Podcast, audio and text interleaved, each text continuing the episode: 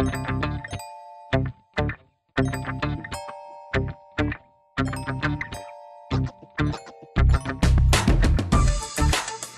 guys, welcome to Wrestling with Fetish. It is me, Sleeper Kid, once again, and today I am being joined uh, by I don't even know how to describe her. She's uh, she's a little bit of everything. She's uh, becoming already quickly legendary in the pro circuit, uh, and also doing MMA and just kicking ass all over the world. But um, more, most importantly, she's going to be working with us tomorrow, which I'm really excited about. Uh, the lovely, the talented, the powerful Thunder Rosa. What's up? How you doing, girl? Here, your cat is biting me. Already? yes, I Oh. think she's having a good time. She wants chicken. There's no, there's no chicken to be had. Um, I'm the chicken. I know you are the chicken, but uh, we just uh, had you come in a couple hours ago. Uh, flew in from from your uh, from your state, and we went out to get some food, and now we are gonna do this this thing. This podcast, yeah, I'm excited. I haven't I haven't talked about fetishes in a while. Mm-hmm. You know, it's, it's something cool. I used to live in the Bay Area, so I know all about fetishes from out there.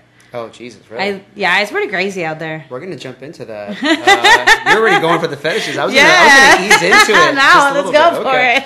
No, um, we uh, we wanted to talk. Well, we'll start off with uh, with what our fans are used to, which is we're going to kind of get into who you are. Like, Mm-hmm. For people who don't know who you are, uh, you've been doing uh, pro for how long now? Uh, I started volunteering in 2013, like July 2013 or something like that. I started training in uh, January 2014. You said volunteering. Yeah, I started volunteering in like different companies because I wanted to learn the business before I got into it. Gotcha. It's always good to do your research, and if, what the best way than you know practicing it before you get involved in anything that later you will regret. You know. Yeah. So um, I started traveling with my husband and a couple of the guys from the circuit in Northern California, and I got to know this guy. His name was Roland Alexander, and he was one of the owners of APW Hayward. So um, we'll, we'll ask him like a gazillion questions, and um, at that point, like he was very open. He was an open book, but before what I heard, it was like he was a piece of shit. Like nobody liked him. Okay. Uh, but with us, he was always really, really nice. And then um, two months before he passed away, um, I decided that I wanted to join his school, so I paid him the money in full. Then he passed away, and I lost all my money. Holy shit. Yeah. So my And husband. that was kind of out of his control. well, I mean, if you would have, I mean, if you would have had like a legitimate business, like people would have been able to like continue the school, you know, everything would have been good. But he was using the money to cut up with all his debt, you know, and it was really very unfortunate that he passed away the way that he passed away, mm-hmm. and that you know everybody that was in the school pretty much lost the school. they got fucked. Yeah, Oh man. big time. So that made me realize that this business was gonna be something very difficult, and uh, no matter what, I had to like do whatever it takes to to get on top. That's been a common theme so far when it comes to pros uh, doing the podcast and just talking to them in general. Is it's a very rocky road. It's like a, it's not an easy path to take. No, it's not because you are like your formative years, like the first two three years, is like literally you're like pumping money into something that you're not making any money. It's like having a hobby. And you're throwing yourself, but unlike having a hobby though, you're throwing yourself like to the wolves sometimes because there's people who are out there who might take advantage. And Oh yeah, yeah. There there are some of those people, but I was very fortunate that um I surrounded myself with uh, positive people, and um, I never really tried to put myself in that situation. And even when it it happened, um, I don't feel like it was like that bad. All right, so you got a little bit lucky there. Because yeah, I've heard some horror stories of people you know coming up in the business, in the first like year was just all kinds of people running shitty schools or programs, or even like you know doing customs that were kind of like sketchy and stuff like that. Oh yeah, always. Uh, but I I think um we as women have to do our research really well when we say yes to something. Yep. Um and um and you just have to take care of yourself. I mean, I've been in situations in where I'm like uh put in uh in a hard place because like one time I was where was I? Indiana and there was this uh promoter I'm really good friends with the promoter, but he has a like the person, the money person, right? So he rented a room for me and for another girl, and we're like, uh, "Where's our room? Where's our room?" And he comes in, he's like, "Here, here's the keys. I'm coming in later on."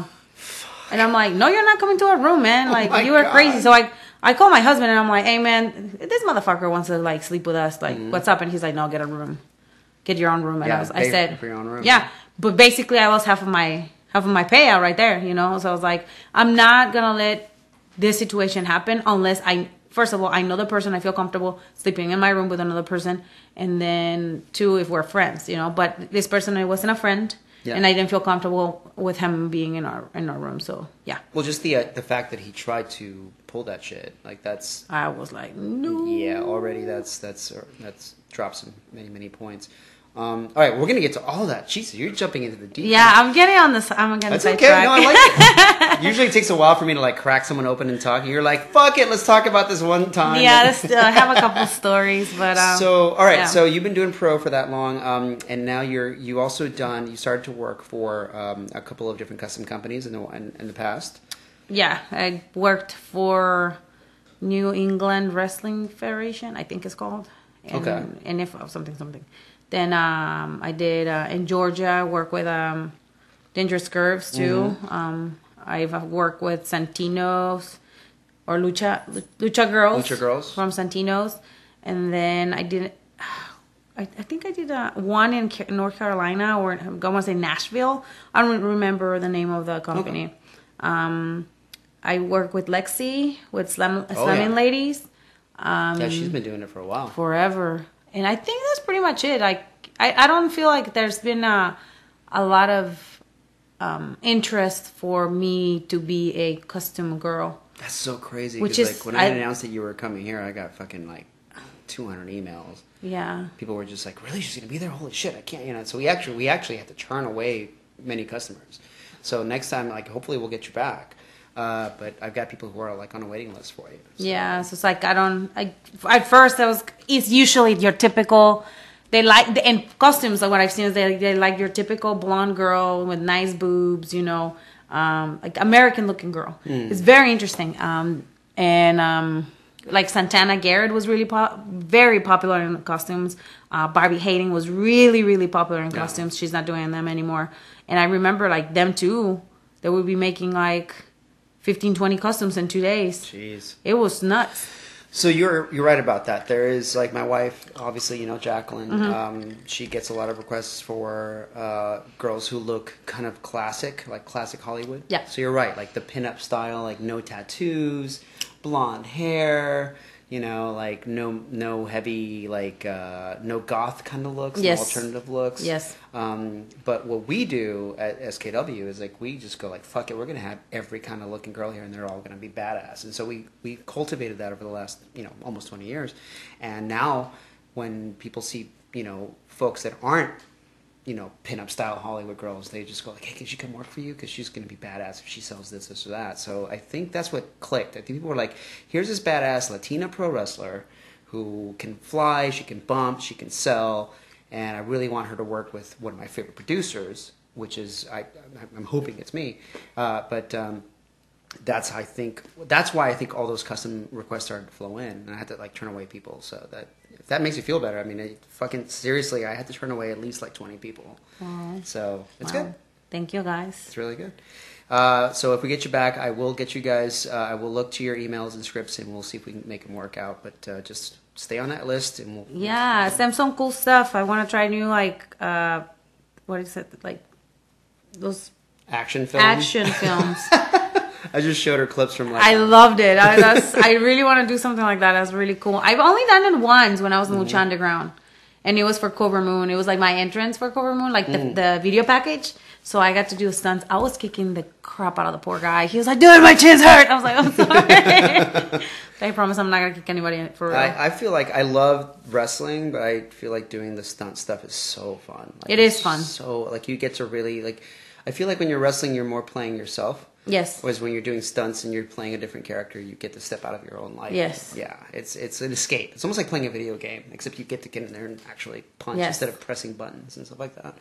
Um, but okay, so I don't want to get ahead of ourselves. So we now know, for people who don't know who you are, that you have done pro, you have done custom work, and now you're dipping your toe, or you have been dipping your toes into MMA. Yes. And when did that start? Ah, Jesus. Not too long ago. I wish I would have started like maybe three, four years ago, so my fight would have been much better than it was. I mean, I lasted the, three rounds. I didn't get submitted KO'd or TKO'd, which was my, you know, my goal. But um, I started training in June.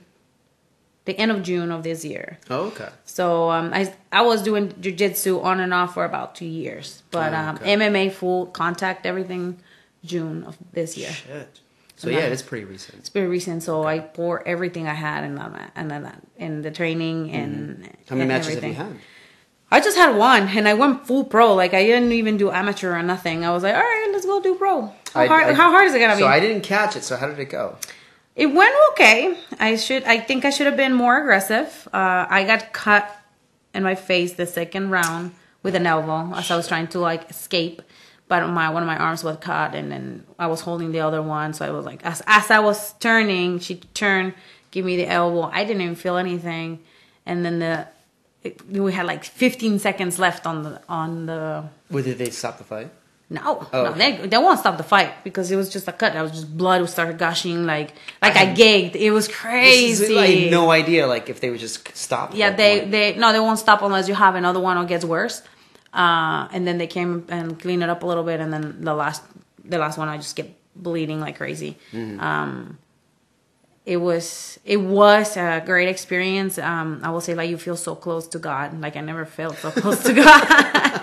it's like it's like a blur. Like Is I, I remember. I don't know what it's- I remember they closed the door of the jaula, and I was just like, "Oh shit, is this it?" Mm. And if I don't fucking protect myself, I'm gonna get TKO'd. And that was my thing. I, and she was like, she had seven inches, like of reach over me. Oh shit. She was tall as hell. She looked like an Amazon.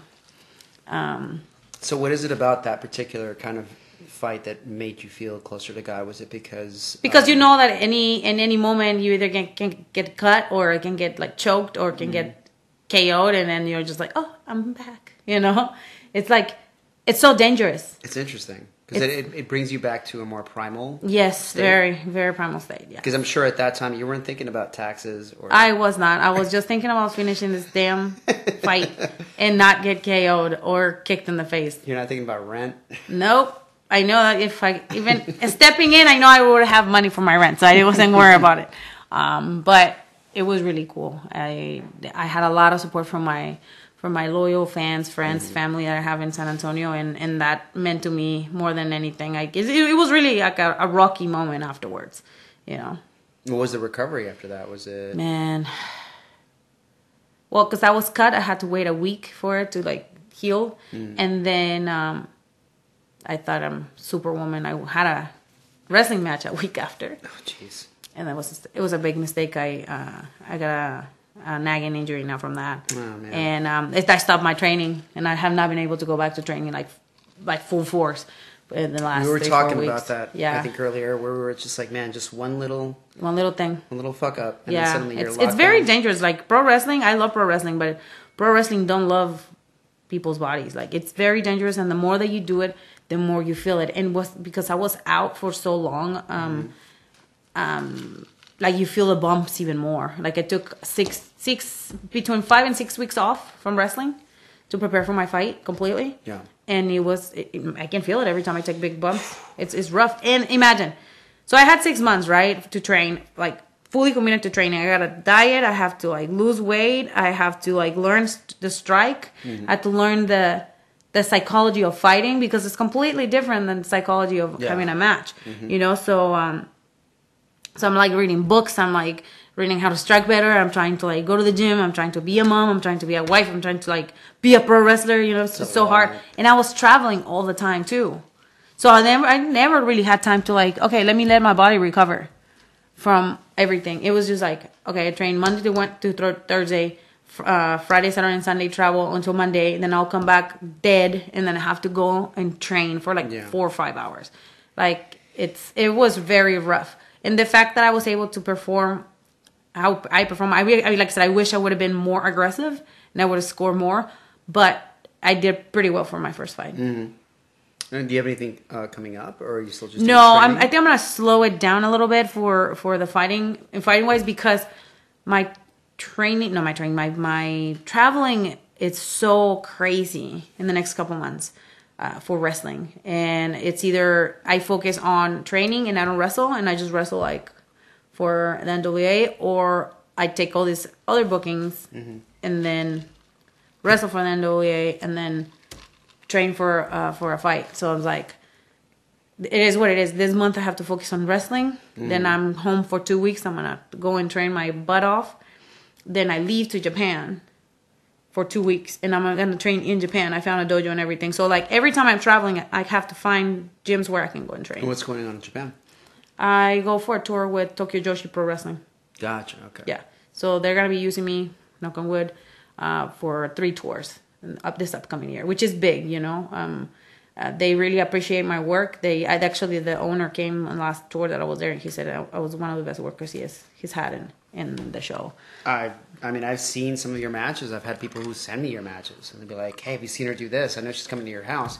Check this out." I'm just like, "Fuck!" And so like I've seen your work, and you're really like I felt for the. I mean I I felt something that I haven't felt in a long time. Mm-hmm. I felt intimidated. Because when I usually work with a new model or a new wrestler, Yeah. uh, they turn to what I'm directing and they're like, "Oh, let me learn from you." And like now, I feel like we can learn from each other. which Yeah, is- yeah, yeah. I feel like that's a great symbiotic relationship to have when you're shooting. But then again, I haven't shot you yet, so we're going to see how it goes.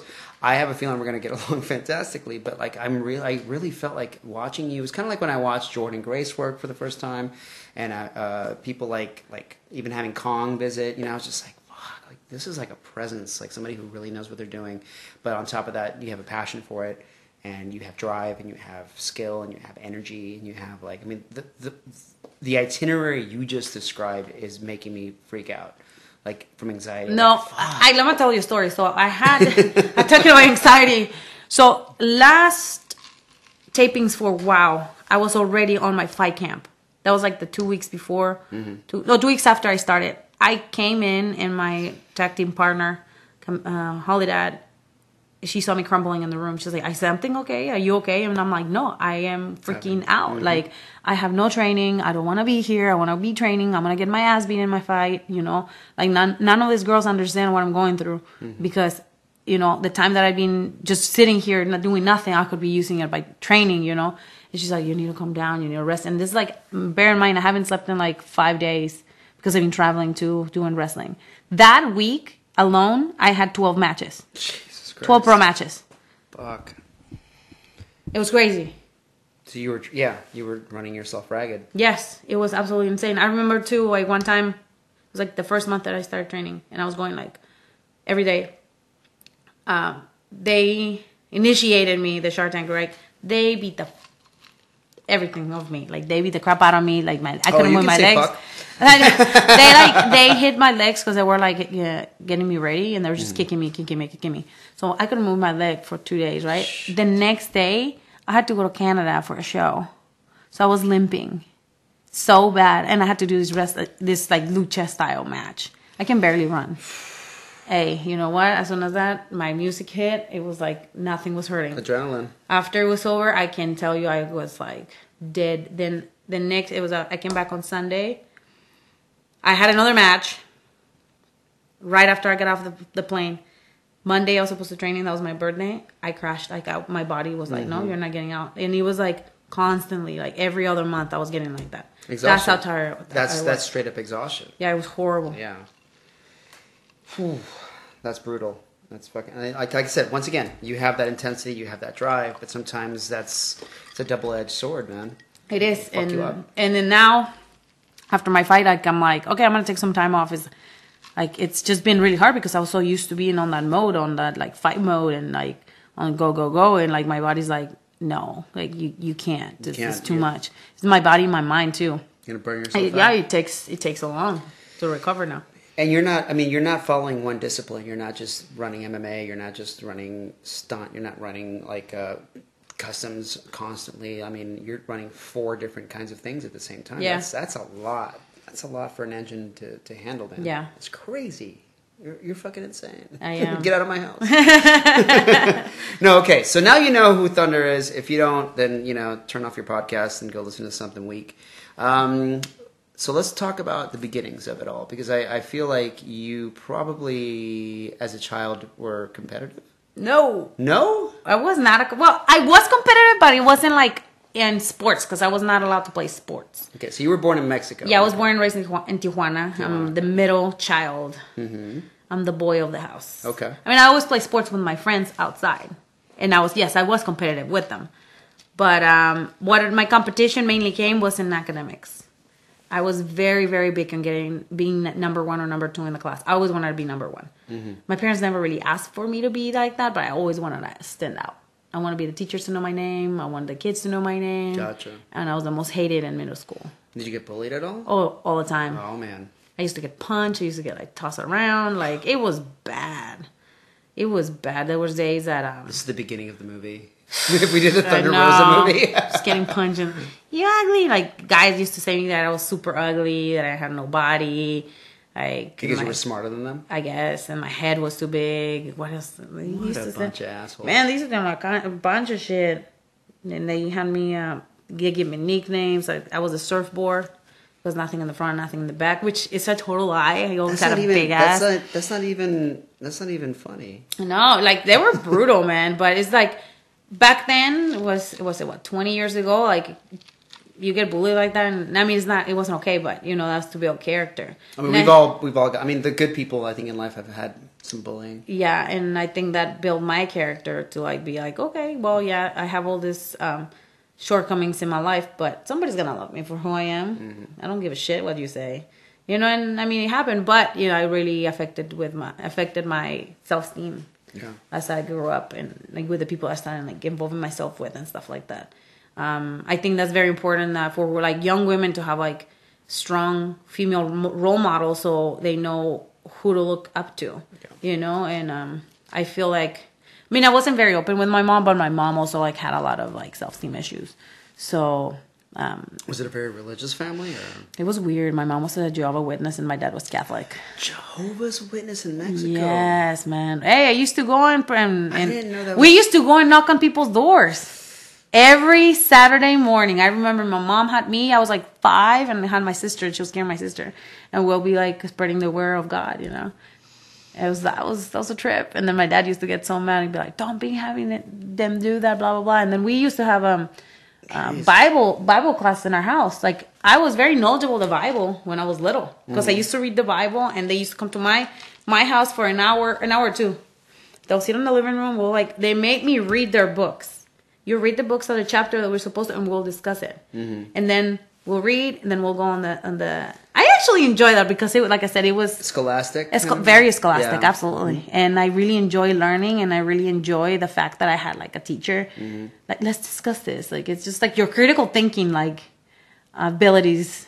Yeah, that doesn't change. I mean, Build. It, it doesn't matter We're what- built. whether you're studying science or the Bible. You're gonna always have that part of you that wants to learn. And I knew, I knew verses and everything. Don't ask me now because I don't, I don't know. I'm not gonna ask you to recite. But, um, not on this podcast. but I really enjoyed it when I was little. I'm not gonna lie. And then um, there was a conflict. I remember when I was like nine or ten. My mom didn't want me to do my commu- uh, my first communion, and my dad was like really wanted me to do it. So he will send me with my aunt, who's like a super Catholic religious person. so wait, so okay, so but your father was Catholic. Yes. So that first communion, I did it too. So that was not the first communion. Is Confirmation? Confirmation. confirmation. Yeah. Okay, so th- that was that was on your dad's side, right? Yes. Okay, so first communion is when it, no, that's, that's baptism. baptism is with your baby. The communion, yeah. The first communion is here's your first cracker. Yeah, that they never let me do that. Oh, okay. Wow. How did your mom and dad make it work? They did. I mean, they're still together right That's now. great. You know, but um, yeah, it was rough. It was it was rough. But that later, my mom decided that it wasn't good for us to like for them to shove us religion. Mm-hmm. So they allow us to pick and choose what we wanted to do. That's nice. And everybody like not it's not attending church anymore. no.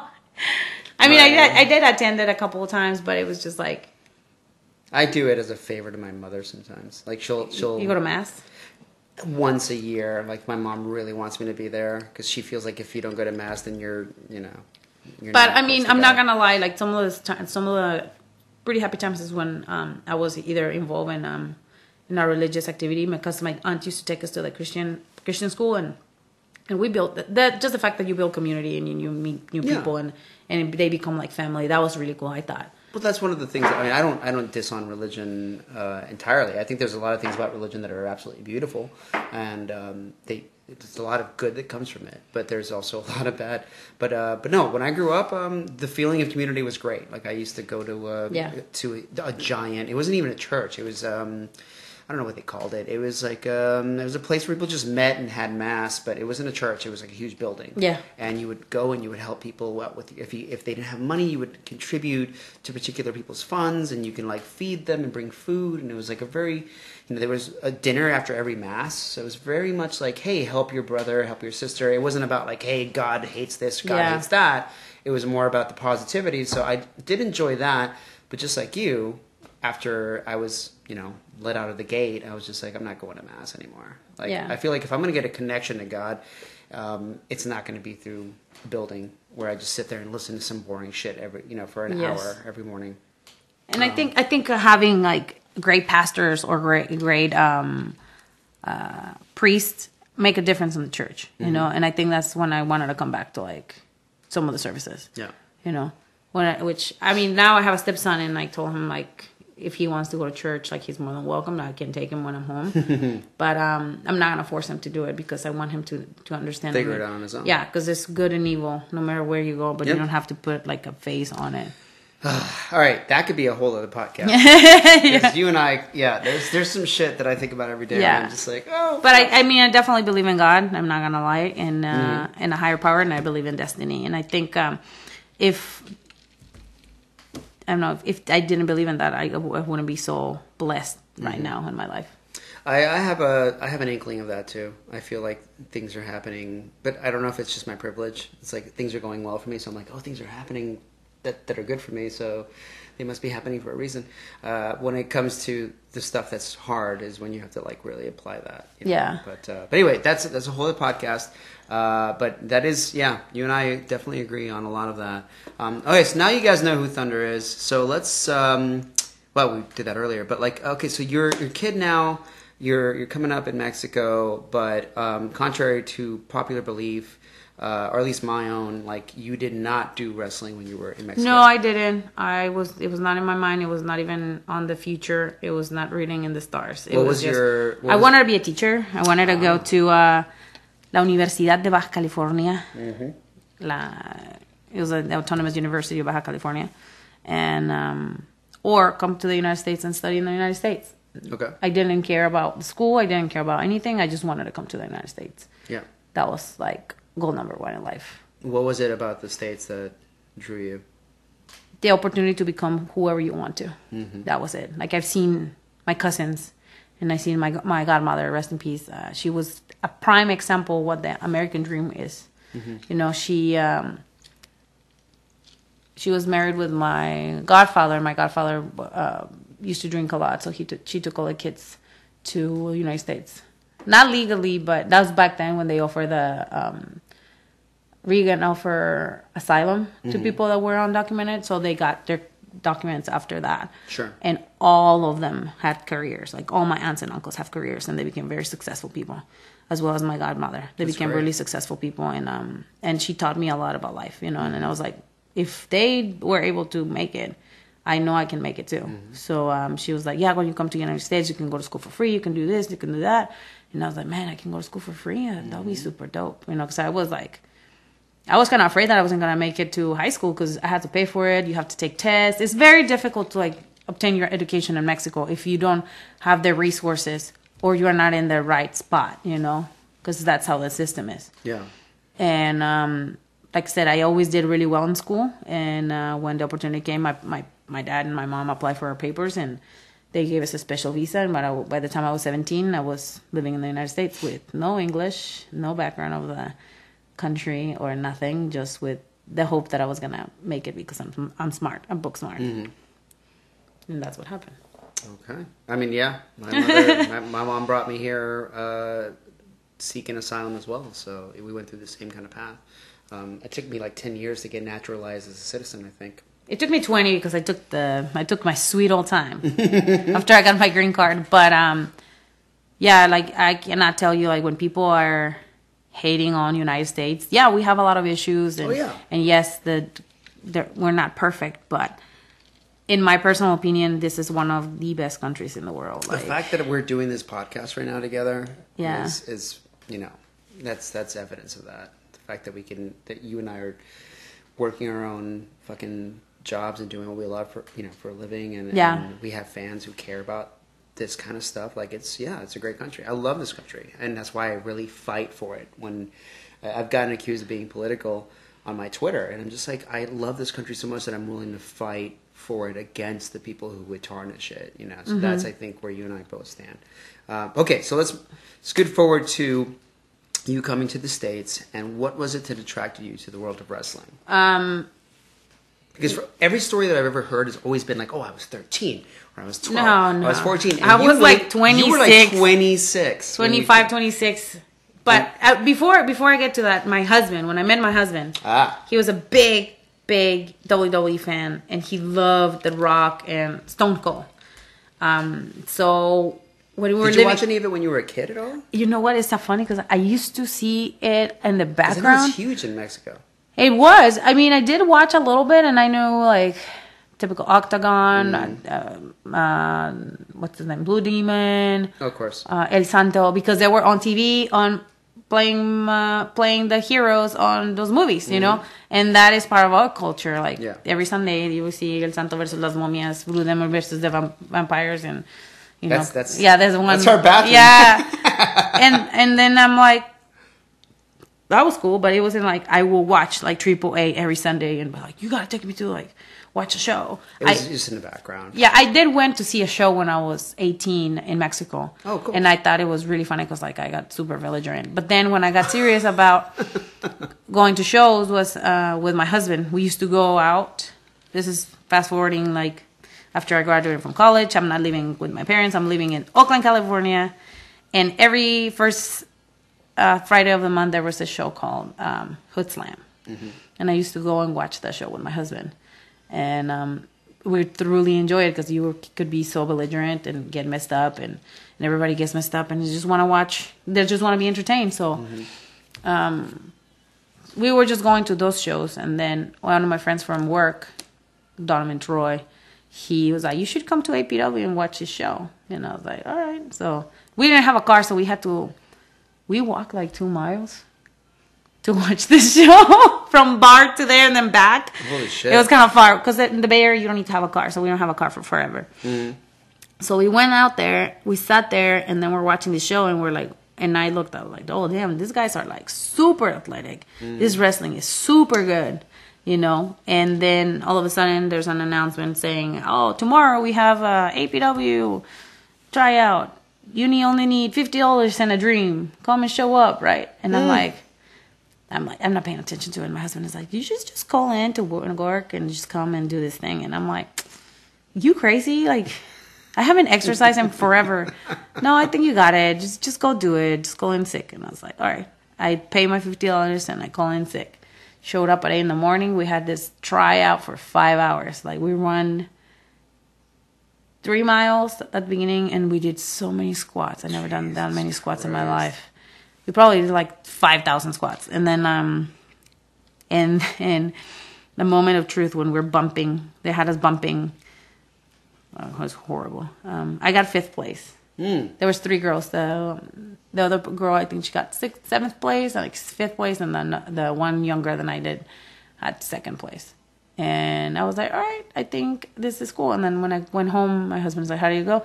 I got fifth place. I mean, it was pretty good. Um, everybody else is younger than I am, you know. But I think I'm gonna start training like in the gym because I don't think I Yeah. could get in the ring like this. It's, the, the ring is sacred. You should look like a you should look like a professional athlete, not like somebody that just come out of the the, the flea market, you know. So um, so I started getting in shape. He started getting in shape with me. I lost like 20 pounds. He lost like 100 pounds. Nice. And um, and that's when I started training in July. No, July. Sorry, I'm lying. January 2014, and um, and he was like in super good shape, and I was in, I was like one of the fastest ones in the class. Like I will never let the guys like beat me. That's when I became super duper competitive. So something just clicked in your brain. At that Yeah, because I knew that. First of all, I don't have the strength because all the guys were all of the are men. I didn't have the hops, I didn't have anything, but if I could be faster than everybody and not give up, that's gonna like give me brownie points. Do you feel like that connected with that part of your brain, or even like that part of your your youth, where you felt like I have to be really good at this? Oh yeah, because I have no time to waste. Because at this point with wrestling, there's no book smarts. No, I mean, you don't, It- you don't, they don't give you homework. It's like you- no, but you have to if you want to move forward and if you want to be the best, you have to train like the best. You have Mm-hmm. to look the best. You have to um, portray that you are the best, Mm-hmm. even though you don't know shit about shit. You know, so um, that was my thing. I was like, I'm just gonna make sure I look completely different and my looks completely different, and that I look in shape or I look the part all the time, no matter what time of the year it is. And um, and for me, yeah, I like I said, it became really competitive because the spots in um, in shows are very few. You only have one or two matches for women. And back then, it was what six years ago. There was not a lot of spaces still for women. There's, I mean, it was growing, but not as fast as yeah, it was is now. like midpoint. So um, yeah, I was always. You can ask everybody in in the gold mine, and they can tell you like, man, she was crazy, because I was insane. I was working out like four hours a day all the time, dieting hard and everything. I mean, that's great. I mean, I, it's hard, but it's great. Like, I, it's it's the things that make you, you know, the best, or at least, you know, to quote Macho Man, but like the cream of the crop. It's like fuck. When you look at these people who work this shit, you're like, these are the people who really put the time into it, and the work, and the emotional, you know, strife that comes with. with yeah, and sacrifices. I think sacrifices is one of the things that is Yeah, not talked as much as like, oh yeah, I go to the gym all the time. Like you gotta sacrifice. Well, no, it is actually talked about. Um, you gotta sacrifice so much, like birthdays, anniversaries, uh, deaths of people. You know, Oh, jeez. like yeah, not going to funerals.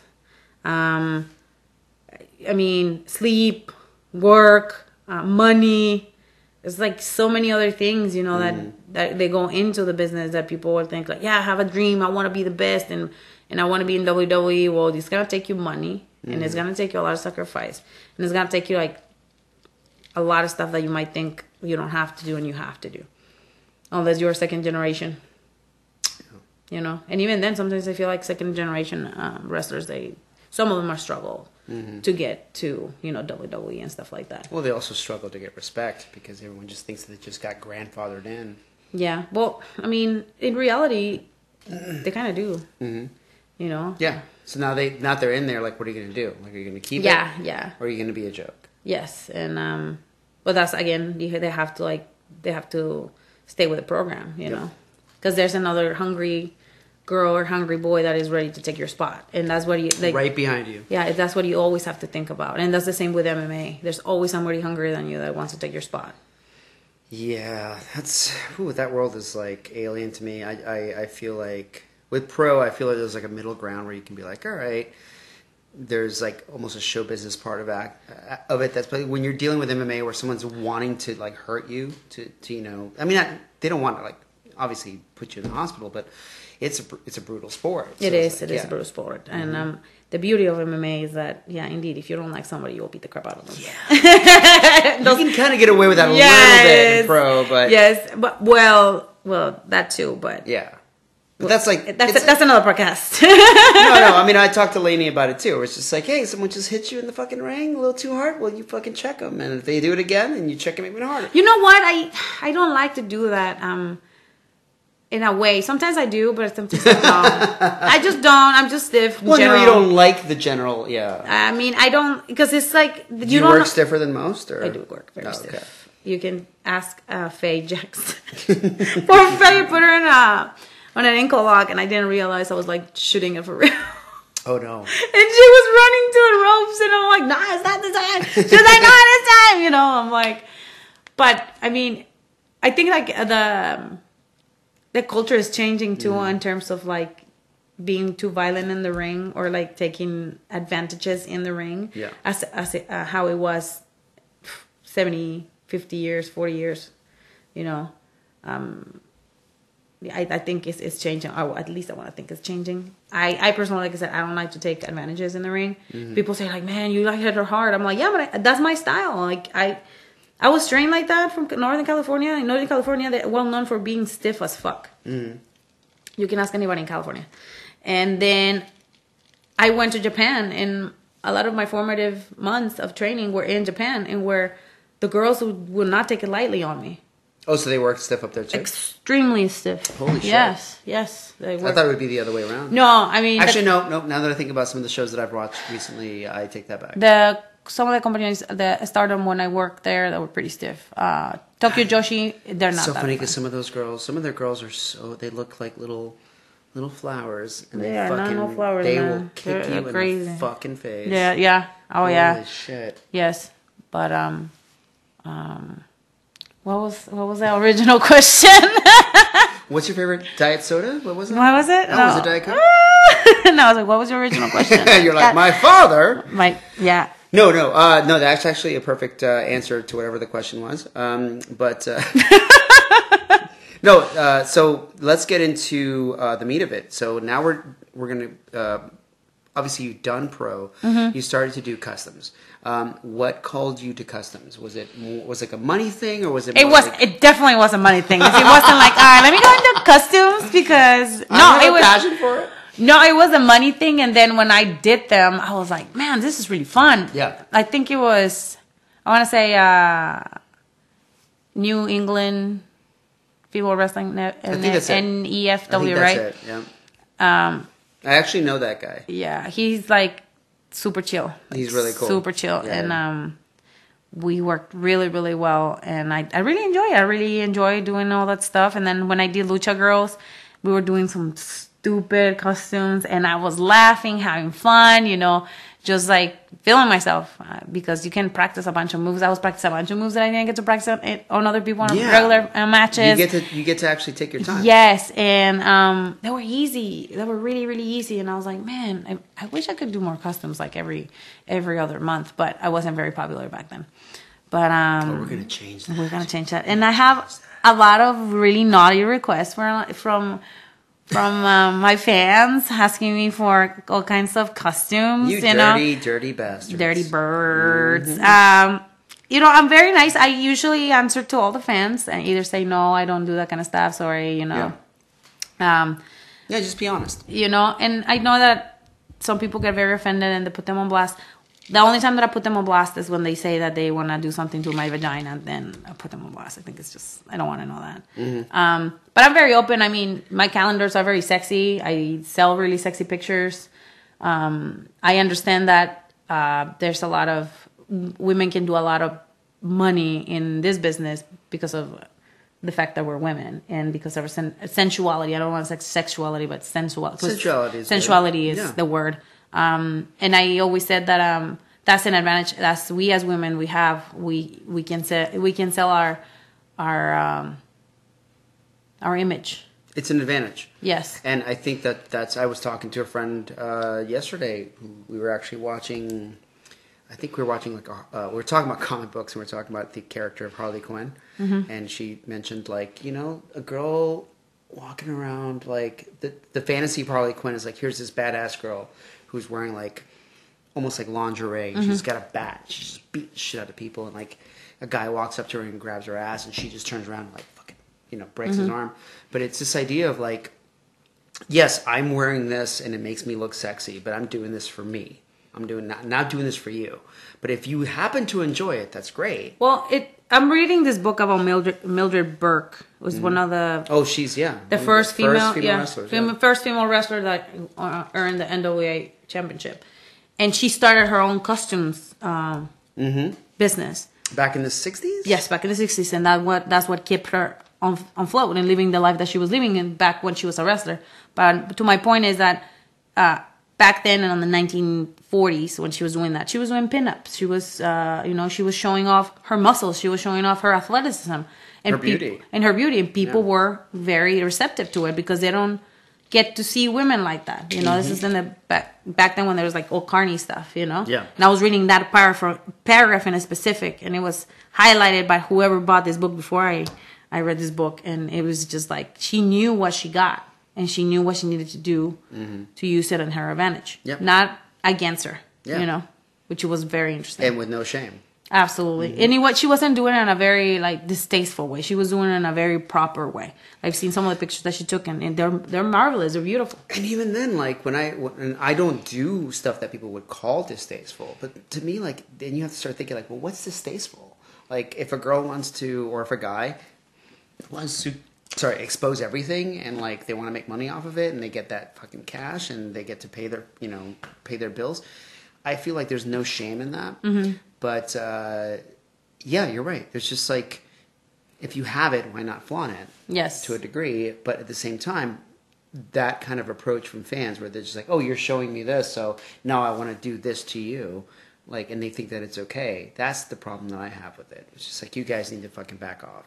Like just because she's wearing a bikini or she's wearing the sexy one piece or she's wearing this particular outfit that you like, now you have to you think that that gives you the right to approach her the way that you would approach a prostitute. Yeah. Yeah, not cool. No, it's not. And um, I mean, I like to wear sexy stuff, but um, when people, especially like in person, they start saying stuff like that, I'm just gonna. Does like, that happen? Um, not as often as he used to before, but it Mm-hmm. has happened before, yeah. Or like some guy wants to be fresh and wants to grab my ass. I We're mean, I taking shouldn't a be picture. surprised. I shouldn't be surprised. Um, I think um, a lot of the uh, a lot of the f- followers or some of the fans, uh, they stopped sending that stuff as soon as I said that my husband was uh, running my social media. So if you send a dick picture, probably my son, my husband, and my son, saw that before I did, and he forwarded it to me. So uh, you're He's welcome. probably going to send you one of his, and uh, it'll Nah, be a dick think, pic. I don't think I don't think he'll he'll do that, but uh, we, just- we laugh, we laugh. Just send just send a random dick pic Oh somebody god, else. I know. I I'm not gonna say anything. I'm not gonna say it to my friends. I mean, if they're gonna send me something, If I ran my wife's and someone sent me a dick pic, I would just find a picture of like a huge dick and Mm-hmm. just send it back and be like, "Is this like? Are we playing poker?" Like, I just don't get it. I mean, a lot of my even my guy friend, my my guy guy wrestlers friends, Mm. they get so many dick pictures, so many. interesting. Oh well, I mean, I get it, I guess, because like it's. I mean, there's really good looking dudes Mm-hmm. wearing basically speedos. So Yeah. like I'm sure other guys are just like, "Hey." yeah. So, but they don't send me that to me, so Mm. I'm I'm pretty cool with that. But um, but yeah. So this is where it gets testy because like you're now now you're wading into the world of, of custom work, which you know, like you said, people can request things that are a little more racy or like, hey, I want you to wear a bikini, which to me is interesting because like I feel in, in the world of pro wrestling, and I talked to Jordynne about this and talked to uh, Lainey and a few people like where like the bikini thing is so interesting because like that is a huge no no still for a lot of people in, in the world of pro. It's just like you can do customs, but don't wear this or don't wear that. I've done many. I've done plenty bikini bikini uh, costumes, and I've done um, some with like belly punching Mm. or like I haven't done tickle tickle ones. Well, you've done. It seems like you have a very liberal uh, mind when it comes to the customs, which is I do. I very mean, refreshing. Everybody has a different taste, and I'm not get, I'm not getting naked. I haven't gotten naked in any of the Mm. Yeah. costumes because I know that that will be like the end of me in this business. And it's also your own private, like yeah, know, like levels. yeah. absolutely. Um, but I, I understand. Like I like to have fun, and I'm, I mean, I like to wear bikinis. I wear bikinis. I take bikini pictures all the time. Mm-hmm. Um, I'm not doing anything inappropriate in the videos. Um, well, for some people it might be inappropriate, but um, but Everyone I think has their, yeah. Yes, but uh, it, I mean, it's it's fun. It's it's that's my parameters, and um, and people know how I am, and and my like I said, my husband is okay with that, and like as long as we are okay with doing that and I'm not hurting anybody, Mm-hmm. it's fine. I'm not, like I said, it's not um, something that is against my morals because I'm not breaking my morals. And, Yeah. and I think that that's okay. The only thing is like, I don't appreciate is like some of the requests that have come that are very like, um, I think it's, they go to another level, you know? Is it just too sexual, or is it, very sexual? Yeah. or is it more like okay? So it's not like a humiliation thing or something. like No, that. no, no. It's more well, it can be humiliation and, and sexual at the same time. Yeah. Mm-hmm. And that's that's when I draw the line. Like I can't do that kind of stuff because I have a lot of uh, young followers, like Mm-hmm. female followers. And Can you talk about what some of those requests are? I'm just curious. there was one. Um, what did he say? Something about me grabbing somebody's crotch, like a, a male's crotch. Oh, so sexual, actual like, direct yeah, actual, contact, yes, yeah. or acting like I'm grabbing something like that. Not like a Joey Ryan thing where you're like, well, yeah, technically, like the person is in the corner and they want you know that that you grab their crouch and like act like you're, you know, strike, stroking it and like stuff like that. Oh, that's different. No, it was very sexual. That's very different, sexual. yeah. So I was like, I don't. Sorry, Joey. I, when I no, about not- Joey, I meant like you know Joey does his his whole. No, no, no. penis It's like the whole shebang, you know. Um, and I was like, nah, I can't that's do porn, that, man. I mean, Yeah, that's that's close to porn. Very, very Yeah. much so. Yeah. So, um, like I said, it, there is taste for everybody, and this right now I'm at a point in my career and where I'm not. You have you- you have to have limits and you have to have boundaries, and you can do certain stuff. Maybe later on in your career, if you decide to do something like that, probably it's fine. Maybe not. You know, kind of like Chyna when she got out of WWE Yeah. and she went to full porn.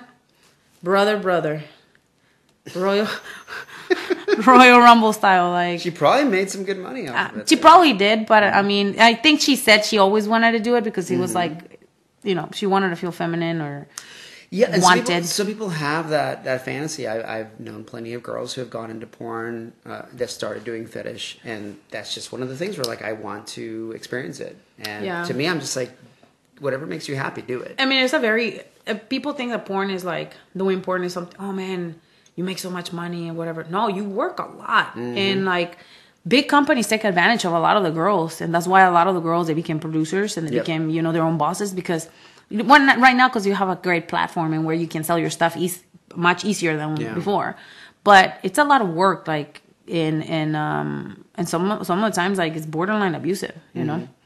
Now, would you say, and I'm not trying to start a debate, but like, would you say the same for certain pro federations, like where they could be, they can take advantage a bit and be a bit abusive when it comes to young talent?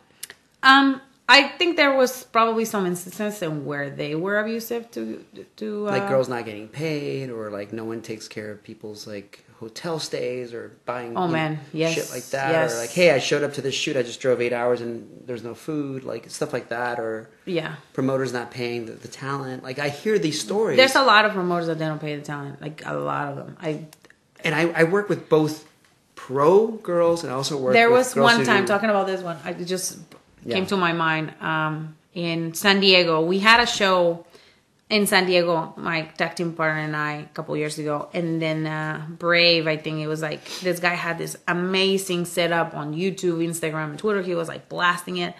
The the area looked fantastic. The um, the venue was really cool. We're like getting all ready. The guys delaying it. The guys delaying it. The guys delaying. Some of the guys needed to leave. They were just gonna come in, do their match, and leave. And then it's like seven o'clock. He comes with the cops. We're all we're all sitting on the stage, and then he says to us, "Guys, uh, I'm really sorry. The show is not gonna go." And we're like, "Why?" There's like 25 people outside. Like we'll still have the show. It's like I don't have money to pay you guys. and oh boy, some of us were pissed because we, some of us we drove 15 hours showed to up get there. the cops. Yeah, because we were gonna fuck him up because he didn't give us our money. so, uh, so He already hired a security detail. no, he had police police there, man. It was like that, and um, everybody's really pissed. And one of the guys is like crying. He was just like, you know, my daughter just got abused last week, and I came here to make extra money to help her out, ah. and you just took the money out of my pocket, man. you are Fuck, fuck, fucking fuck, a piece fuck, of fuck. shit, like that. And mm. everybody's just like pissed. I'm pissed, and I said, listen, man, if you're gonna run a show, make sure that you have the money, even if people don't show up. Because if you're gonna run a show and you don't have the money to pay your people, that makes you be a piece of shit, and you are a piece of shit. So that's the point I was trying to make. I think every anything where where people show up to perform, there's going to be some shady shit. And I've heard dark stories from the porn side of it. I've heard dark stories from the pro side of it, and and I think that's why it's almost like Goldilocks. It's like oh shit, that's really cold and that's really hot. Like I try to work in the middle where it's like let's make sure that people get paid for their work. Make sure that they're treated well. Make sure that they have a place to sleep. No, I've been fortunate now uh, that the promoters that I've been working with, they uh, they're you know they're paying for food Yeah. or um, you know they pay they always pay for my hotel rooms or for my um, That's really good. my flights because like you know I live in Texas so I usually require for flights and if I drive for more than five hours I require gas money and um, and a hotel. This is like sometimes like driving back from a show and where like my back really hurts from from the match it's really really hard and it's been several instances in where we have done that and that kills me I can't imagine it. that's why i'm always in pain you know so it's it's rough it's rough to be a it's rough to be a pro wrestler i'm not gonna lie there's so many stories from and you can many people can tell you like they we drive so much Mm-hmm. my friends always from from the gym they can never believe how much i drive and they're It's like rough. Yeah. they're like man I, I don't know how you do it i was just like you get used to it we know? try. You know, I'll be honest with you. This is gonna sound like I'm tooting my own fucking horn, but whatever. But one of the reasons I really wanted to establish something that was solid monetarily was to be able to pay for people's flights. I want to be able to just at least extend the offer of like, hey, you want us to fly you out here? I don't want you to fucking drive from New York Mm-hmm. or from uh, from from Texas. Like that's a fucking. How long is it? It's like it's 16 hours yeah, fuck that. I won't. I won't make anybody drive a drive that I wouldn't do myself. Yeah. And my limit is like six hours. I mean, this is like, this is part of paying our dues too. Like a lot of the times, Mm-hmm. Because you want the opportunity, you will drive. And I've done it Yeah. for Yeah, yeah. auditions, and I've done it for stuff, and where I drive nine, ten hours, and I don't fucking get nothing, you know. But I was like, all right, at least I had the opportunity to be there. But um, like I said, this is comes because this comes with a lot of sacrifice. Success comes with a lot of sacrifice, and one of the sacrifices is not sleeping, driving for tons and tons of miles. Um, you know, sleeping on people's floors. I've done it so many times. Like when I was in Lucha Underground. When I was in Lucha Underground, I'll get booked on downtown LA. We get a Hilton five star hotel. Then the next day or the next week, I had to work our indie show, and where I had to find a friend where I could sleep on the floor. Yeah. So like, total opposite. You know, differences. Very polarizing. So you know what it actually feels like? It, it's it's really interesting because um, it feels a lot like back in the '80s and '90s, or maybe mostly the '80s, like the big the, the punk rock scene. Mm-hmm. Exactly the same. Like punk rock when it hit, like in the uh, in the '80s, it was like all the bands would get into vans with their equipment and they would drive nine hours to a show, 12 hours to a show, 16 hours to a show. They didn't have anywhere to stay. The fans would like be like, hey, stay in my house. And they would sleep in the living room, like on cots. And it feels, it, I feel like pro wrestling when you're starting out is a lot like being a punk rock.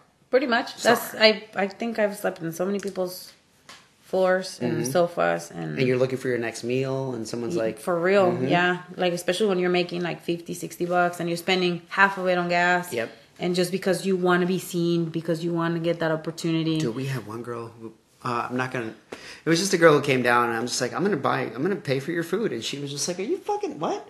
And I was like, I mean, it's the least I can do. I mean, like you're here, you're fucking working your ass off, you're putting on a good show. Like, let me at least get you food, and we're gonna put out snacks and shit. And like, to her, it was so alien because she had done nothing but like, you know, Yeah. low, like very, like very. um how would I put it? Like, but just like you know, kind of like beginner pro shows, like Yeah. stuff like where it was like small, small, small feds and stuff like that, where she would just show up and struggle for food just to Yeah. eat. And I'm just like, this is a girl who's going to go into your ring and do shit that's going to eat up protein, and you know, like give her some food. I don't know. I mean, we tried when I was running our promotion, like the the very first show. We told the Sure. girls like, we have a uh, the Japanese promoter coming. We cannot fly anybody in. If you want to come here, You got to fly. you got to But fly. that's Japan.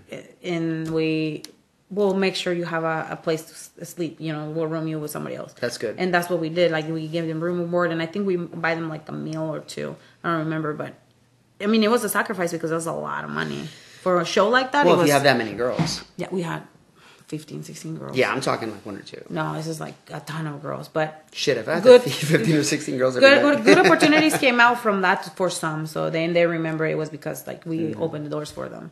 So I'm not gonna say like I mean I I've been in both sides of the spectrum, but there's times in where I'm like yeah no this is like borderline like come on man like you you don't make any money maybe you shouldn't be running shows you know yeah. um and um yeah I mean it's rough it's rough it's rough to be sleeping on people's floors and I, one of my best friends in Chicago he calls me a gypsy.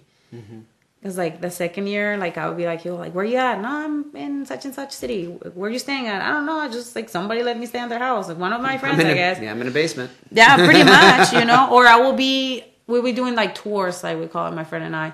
We stay at my friend's house in um in New, New Jersey, so we can get bookings in New Jersey. Where we stay there for a month. I mean, like I don't want to do that anymore. You know, I'm I'm too old. I have a kid. I have a dog, and I have a husband. It's like it's too much. You know, for like the young ones, where when you're really hungry, you do anything to get booked. Anything.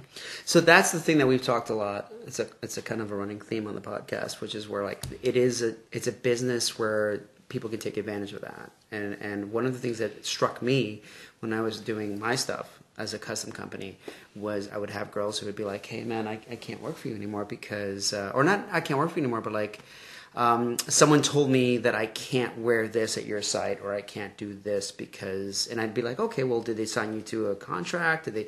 Nope, they just told me that I can't. And I'm just like, wait, so they, they're not, you're not like signing a thing and they're, you're to just do it because they said so. And they were just like, yeah, because this is the only work that I can find. And so it's like it feels like there was a couple of people out there. Hopefully now I feel like time has passed and progress has been made where there's not as many of these guys out there. But there were literally these dudes who would just run these feds who would be like basically because they knew the girls could only come to them for this amount of work, mm-hmm. they would dictate what they could could and could not do without offering money, without offering contracts. And that blew me away. And I feel like thankfully from your stories, I feel like that's changing. Like now you're you're able to as a wrestler go like, no, this is what I need. You need to fly me out. You need to pay for my gas. You need to do my shit. Otherwise, I'm not coming to you. Yeah, I mean, they get what they pay for. You know, at the end of the day, and Yeah, that's another good point. and um, Good way to put it. I'm very uh, proud to say that I'm a very good talent, and um, I can help my opponent. I can help elevate my opponent, which is a very, very important part Mm. of being a wrestler. You know, So that's actually that brings me to my next question. Um, what do you feel makes a good wrestler? Because a good wrestler feels like somebody is like selfless in a way, and where you can make somebody that is not as talented or is not as um, equipped or you name it make them look good. yeah, make them look good. Like that's why they say the the best wrestlers can wrestle a broom, and the broom will look like a million dollars. I have a feeling we might do a broom shoot tomorrow. Would be fun. Haven't done that in forever. That would be really fun. But I think that's that's what he does. It No, somebody. we we actually do a match where like you, I kid you not. It starts off with you fucking around with a Ouija board, Mm-hmm. and then like a demon attacks you and just beats you up, and the whole thing is you throwing yourself around the. oh my god. so fucking fun! it's great. All right, sorry, going back. Yeah, but um, also I think a good wrestler has charisma Mm-hmm. and emotional connection with Yeah. the audience. Yeah. I think it's very important. That's very true. That's very true. Um, in terms of working in a like an actual match, you said you work a little stiff. Have you ever run into a situation where someone's like, "Hey, that's not that's not going to work Oh, yeah. for me," or like, Yeah. how, how do you Yeah. deal with that? You just have to ease up. You just you can't go balls to the wall. Mm-hmm. But you tell them beforehand, like, "Hey, this is how I work." yeah, Okay. yeah. You don't surprise somebody with like, No, no, no. I mean, I, I have a reputation. I think at, at this point, I have a reputation. Mm-hmm. oh, for for working for stuff. yes. Okay. I mean, I work snug. I don't try to hurt you. I've never tried to hurt you. Like I hate slaps in the face. I do them safely, not in the face, and Mm-hmm. still look like a slap. You know, We use sound effects. Just like fucking. no, they're like loud. Mm-hmm. The ones, the ones I will say that are my most famous are the chops. My chops are really loud. I heard about that. Yeah. Yeah, and some fans have have gotten a couple, and uh, they. Wait, the fans? Like, oh yeah, when I go to lucha shows, like So how do you deal with that? With like, uh, if someone's does if it's on a waiver or no, Oh fuck! it's a lucha show. You can do whatever. Te- technically, like we just chop them. The guys, hey, yeah, come on, come on, come on. Like, and they're already drunk, so they don't care. oh, they don't uh, sue you. They're too drunk to sue. Yeah, and then they come and like take pictures. That was great. That was great, man. Thanks sign so my- much. Sign your handprint. Pretty much. Yeah. It's it's so much fun. It's so much fun. That is so cool. I think I saw Jordynne. I think I, something where Jordynne was slamming fans onto other wrestlers, and I kind of wanted to ask her like, "Do you have to get him to sign a thing?" And I'm like, "No, No. you don't have to do that." Shit. It's wrestling. it's a fucking mad world. Okay, so um, so we were talking about, and this is something that came up during dinner. Um, the idea of like fetishes working their way into um, your shoots and also wrestling, and and I think we talked about friends of ours that have done sessions, for example, private sessions, and um, how you view them. Like, is there is there something that you look at and you're like, okay, this is this is appealing. I actually see why someone would like this. Or then you look at other stuff and you're like, okay, this is fucking insane. No, I mean I've been I've seen some of the girls that done sessions and some of the pro pro girls that have done sessions and Mm-hmm. they have a lot of positive things to say about it. I mean the fact that you are wrestling somebody or like well, kind of like sparring, Mm-hmm. kind of lightly sparring with uh, another person that you don't know. It's kind of they're like it's kind of scary, but at the same time it's not because like in in certain um, websites they actually have they, you screen them before you go and do the session, so they have like certifications or have references. So you're going and doing something that is safe, you Yeah. know, and is well paid. Okay. Um, and um, a lot of my, a couple of my friends, they actually had bad experiences, and where some of them got mugged, and it, it was really scary for. her about this one in Texas. She got mugged. Um, then another one, um, the guy was being really rough, and she was like, "Here's your money back. You need to go."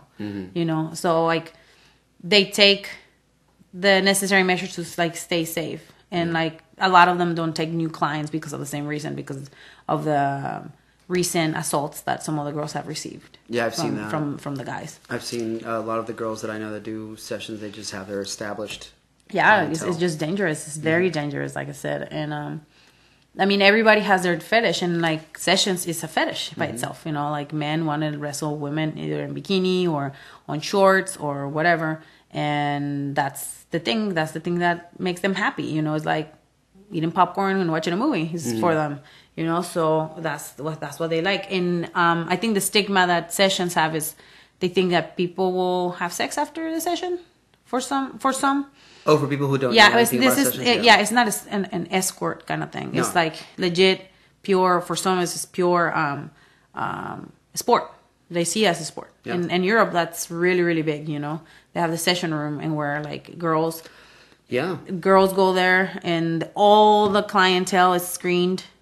So some of them do BDSM and that's what they do. They do BDSM and, and um, that kind of uh, stuff. And then other ones are like semi nude or some other the nude stuff.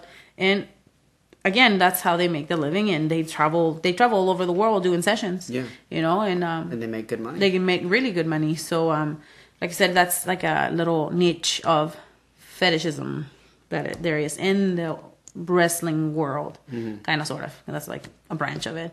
And I mean, there's nothing wrong with that. I mean, Not at all. I, I, I'm I'm somebody who's very liberal. I feel I feel like actually prostitution would would be fine if it was just legal and taxed.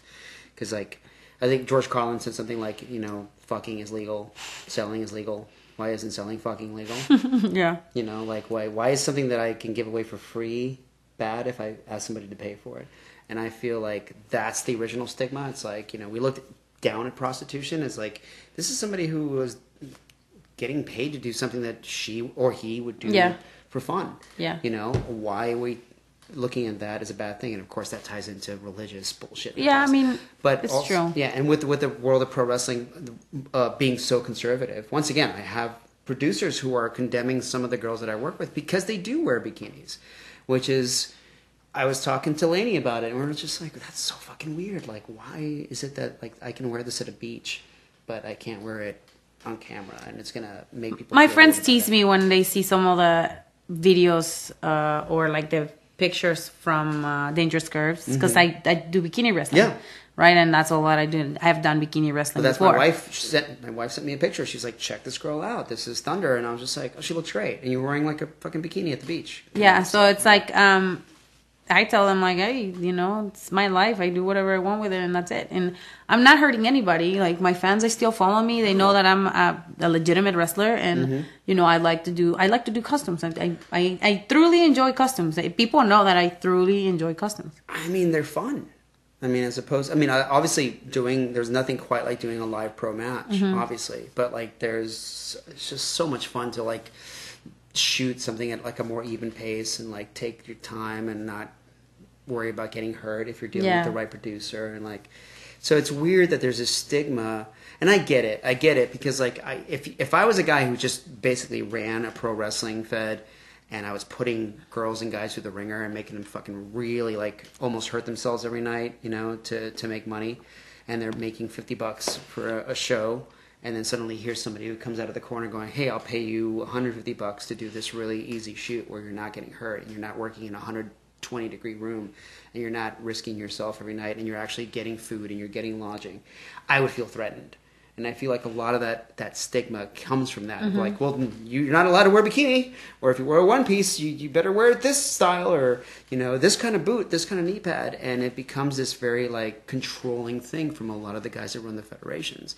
Um, and once again, I feel like that's something that happened a lot in the last couple of years, but now it's going away, which is good. Yeah, I think um, just people come to uh, the realization that customs are not as bad as people make them seem. Um, There's been some progress. I think. yeah, and um, I have gotten some girls into customs actually. It's, ah, it's not that bad. Just go try it. Believe me. you should go and do it. And I've gotten some like Alex Gracia. She's from Texas. She's her, like the pink dream. She calls herself. Okay. She has pink hair and everything. She's super popular in customs. Oh, like she get 15, 20 a weekend Bring her down. and she makes like a killing a killing out there and um and she was like no i don't know about it and then i got her into it and then she's she like, "Fuck." and then she saw how much money she could make she was like yeah sign me in and Mm-hmm. i have gotten tried to get get sorry get other girls but again there's still like the stigma of you know well it's a lot of fetish or like I think what it, what matters is if you're a custom producer, you have to be able to tell the model or the wrestler and go like, "You girl are going to set your own limits. Yeah. Like, whatever I ask you to do, if you don't like it, then you don't have to do it." and then that's what I've done in Mm-hmm. plenty of my uh, of my custom matches, and where I'm like, yeah, I can do this, this, this, but I can't do that. You know, like Oh no, and I even do it like like with me. I have fans who send me scripts and they're like, Mm-hmm. "Hey, I'm paying you this much. I better see what I pay for." And I'm like, "Dude, if the girl is having a bad day, if she's having a bad hour, if she's having a bad minute, and she doesn't want to do this fucking move, then she's not going to do it. And you're still gonna. I'm not going to pay you back. You just have to like that. Has to be a reality you understand." And they're like, "Okay." And like sometimes a girl doesn't feel like taking a fucking suplex or doesn't want to do a neck breaker or doesn't want to fucking maybe her back hurts. She doesn't want to take a camel clutch.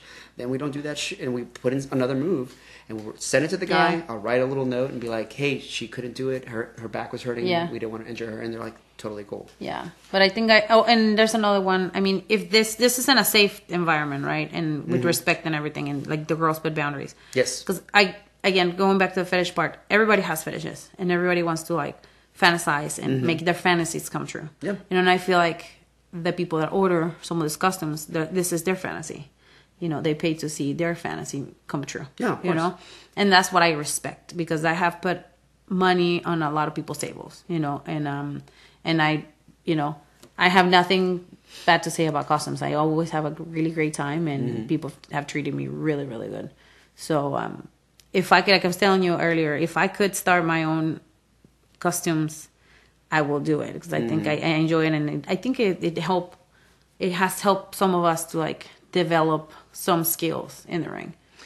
I feel like that's that's a really good point. I had one uh, worker that, that worked with us, and she was just like, "Man, you like because we put we had a uh, custom script where she had to really oversell and like really do it like back like you know 80s style overselling." And she was like, "I sell like that now."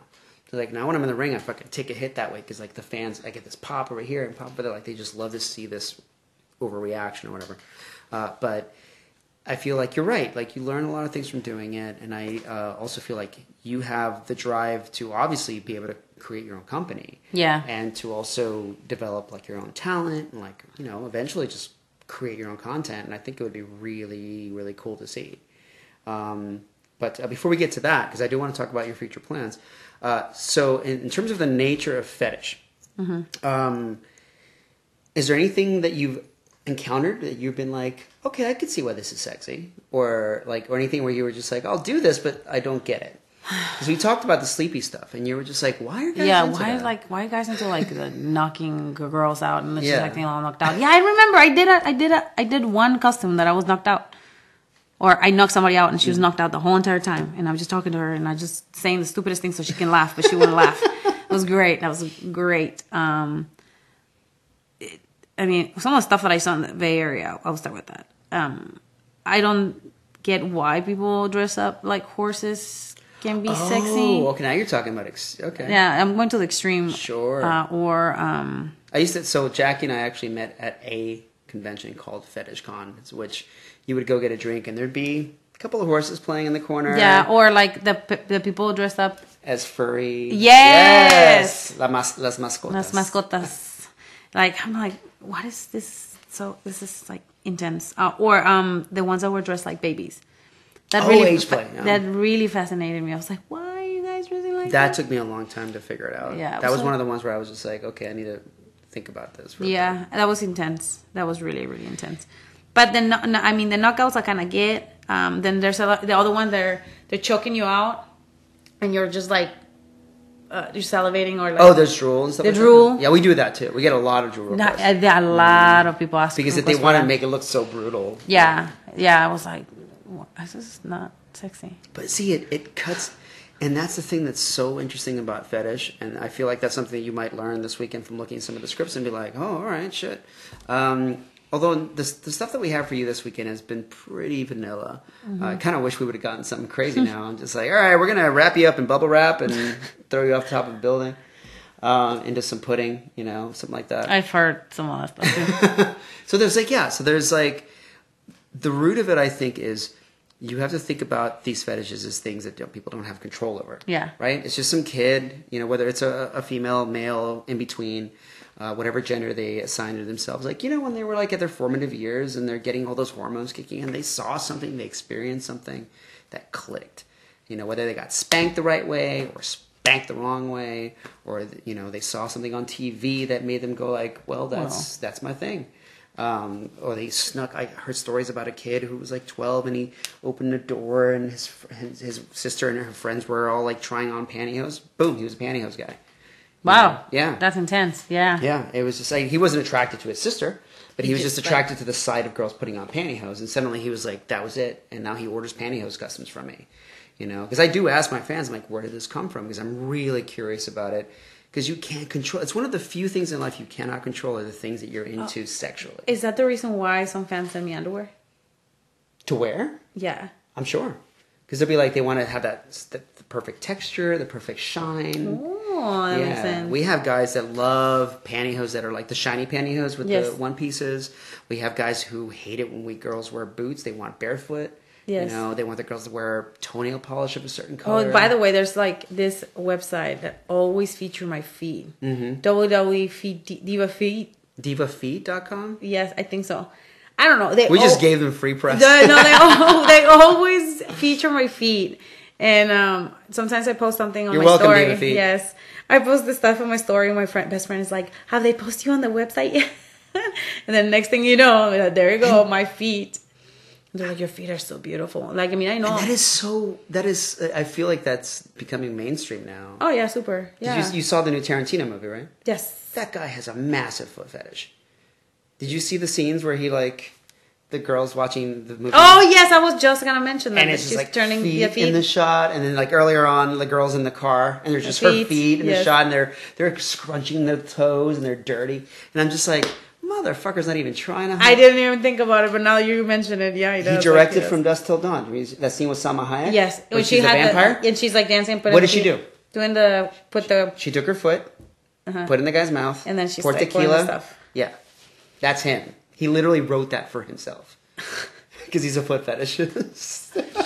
I mean, I know like a couple of the girls um, in the business have in their Patreon page, they dedicated a site on only feet. Yeah. Yeah, if a pro wrestler opened a Patreon and she's like, "Hey, if you buy the ten dollar a month or twelve dollar, I'll take a picture of my bare feet."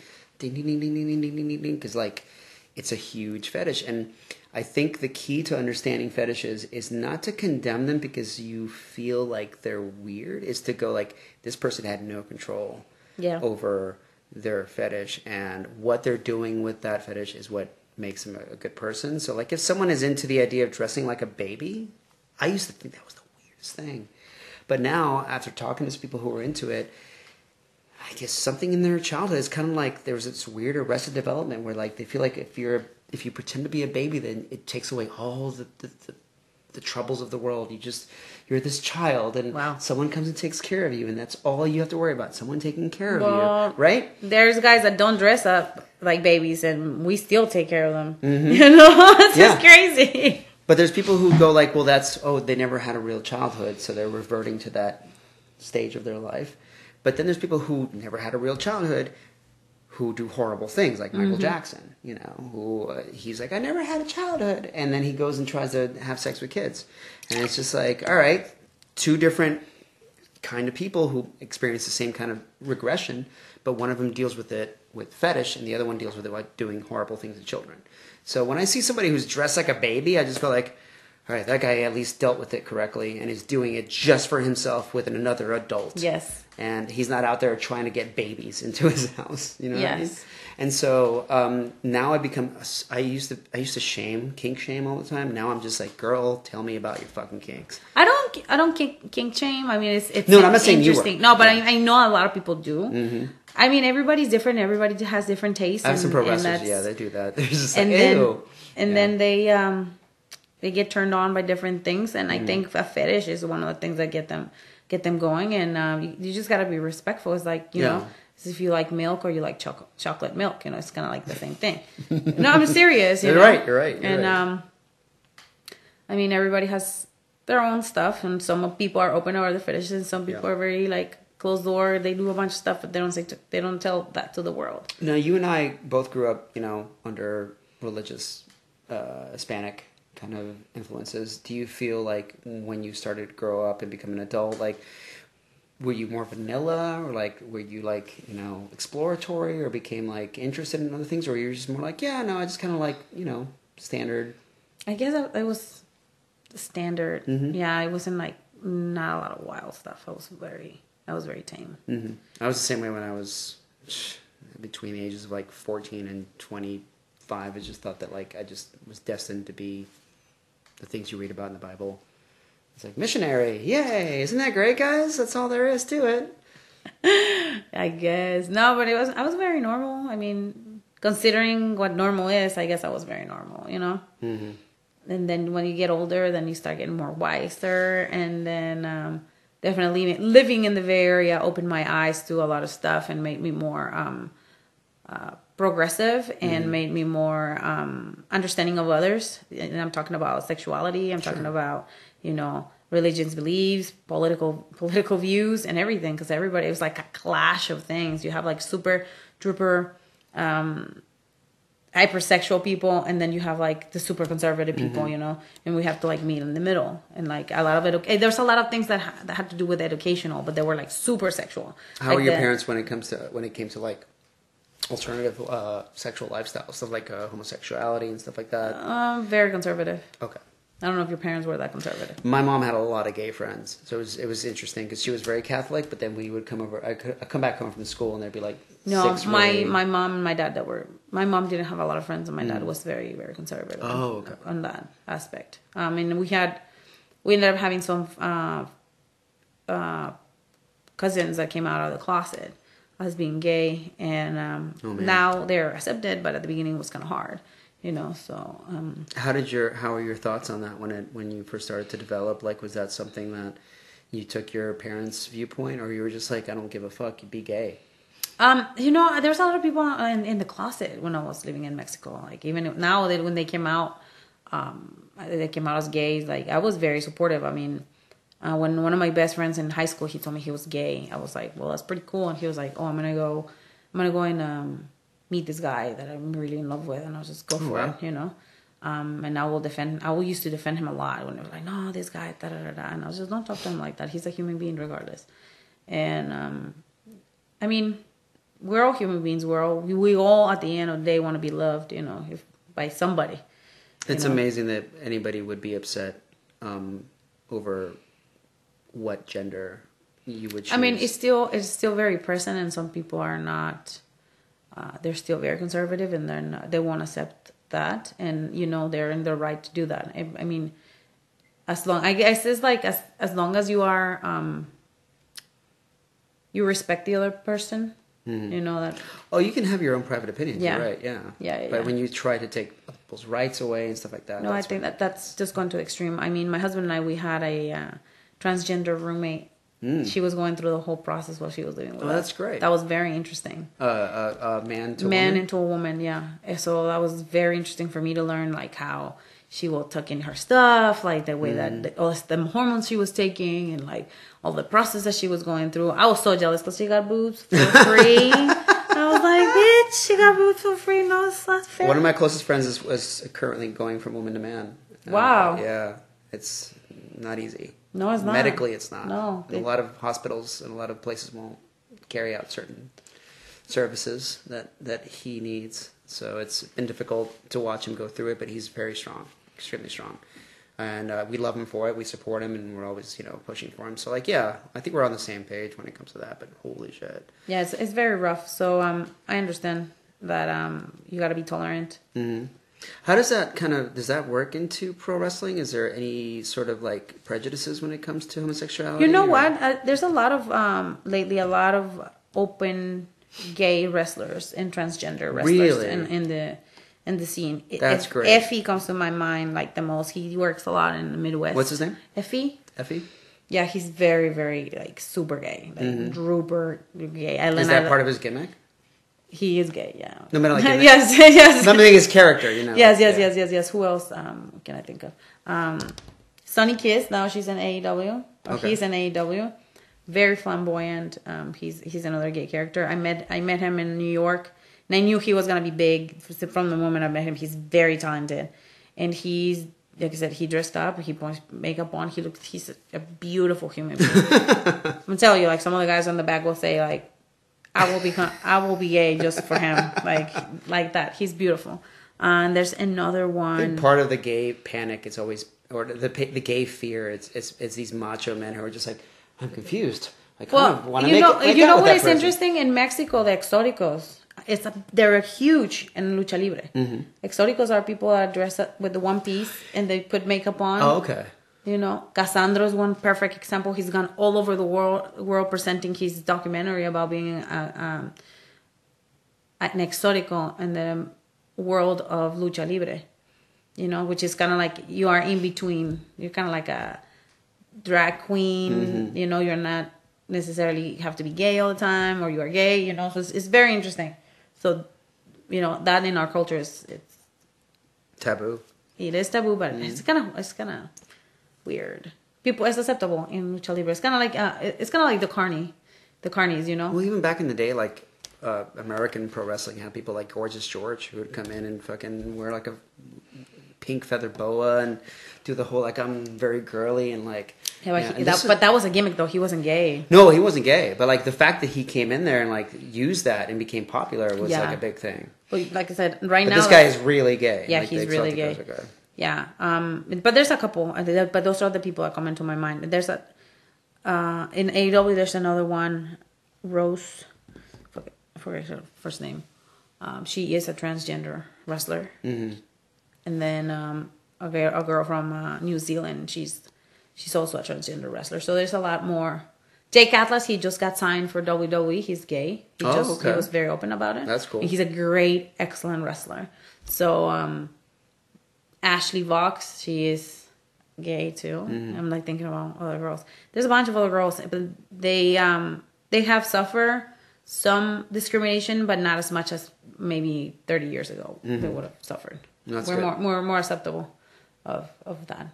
I, I'm glad to hear it. Especially, I mean, it, it, it's a sport that's so out there. Like Yeah. it- we, you know, pro wrestling does stuff that no other institution does. Yeah. And I feel like if there's one kind of uh, group that should be accepting of things that are not, you know, it Normal. Be, yeah, it Yeah. should be pro wrestling. I mean, I don't think any pro wrestler is normal. Is a normal person. Not at all. No. Mm-hmm. I mean, none of us are. Like the the stuff that I do, the stuff that you do. I'm not going to put myself in your category. Obviously, we're we're two different, you know, parts of the ballpark. But like, the fact that we do what we do makes us not normal. And Yeah. I think that's. I mean, I'm glad. I'm I'm glad that I didn't end up um, doing other things for a living that that could have been doing. But yeah, you're right. Like no one that does this for a living, that what you're doing for a living, uh, especially you're doing like a four pronged attack. Once again, you're doing customs, you're doing fucking MMA, you're doing pro, you know, you're also juggling family. Like that's that's crazy. Like you're and you're doing it. You're not just trying. You're actually doing it, Yeah. which is very admirable. Um, but uh, I'm trying to think if there's any other questions I have for you because I think that might wrap it up. There's um, I, we talked about the fetish stuff. Um, do you? Uh, I find it very refreshing that you do look at what you know I do what Jacqueline does with a level of the same level of respect that we look at what you do, and I, I think that's something that's kind of like sorely missing in in this world. Like we get. We, we have so many people who will come to us and be like, I can't believe you made so and so, like made, quote unquote, made so and so wear this. And I'm just like, no, we didn't make anybody wear this. Like, you know, and it, there's there's a lot of aspects of pro wrestling that feel very conservative. You know, I had one guy who wrote me back and was just like, "You better not ever hire so and so because that would I'll stop being her fan forever because if she ever does custom videos." And he said it in that way that like custom videos were like this bottom of the basement, like you know, if she does this, I'll lose all respect for her. And I'm like, what is it that we're doing wrong? I was, I guess I don't know. It's it's very easy to hate stuff. I think I at this point, and in base, I mean, hate stuff for just little, little no backup or like little, little reasons, and um, and people are very, very easy to get very upset about, like I said, little things. So um, I try to like not get upset and like block that Yeah. because no matter what you do, you're still gonna be criticized, even if you do it right. You know. And this is art. I mean, what you guys do, like what you show me, is like very artistic. Is like things that you don't normally see, or it's acting. Is um, that there there is a lot of stuff that you know that are that fall into that category, and I think that's like the part that some people feel like they're missing is being artistic, being creative, and um, sometimes you can be creative in a very um, conservative um, lifestyle. Yeah, and the creativity is the part that makes me want to come back to it. And I feel like after looking at a lot of your work and seeing your photos and, and like you know just just the amount of detail you put into just your fucking makeup, the face paint, the the attire. Just looking at that, I was showing it to a friend earlier. I'm like, yeah, I got this girl coming through and check her out, and uh, and he he was just like, dude, like fucking look at these outfits. They look amazing, like immaculately put together. And then watching you work in a ring, I'm just like, fuck, this is somebody who really cares about their craft. They're not just in it for the money. They're not just in it for the exposure. They're in it because like they really want to, I guess, bring art into it. Yeah, and I think that nobody can teach you art, and nobody can teach you like how to connect with people, and um, that's one of the things that I pride myself more than anything in the ring is is that I have a lot of heart, and people can see through that, and um, and that's the reason why they like me. They like me for me. They don't like me for what gear I'm wearing today or what uh, Yep. funny word I had or um, or my gear or I don't know, you name it. Um, they they love me for for me, and that that goes with the three characters that I played in the shows. You know, it was Kobra Moon first, then Serpentine, and now it's me. You know, and they can see.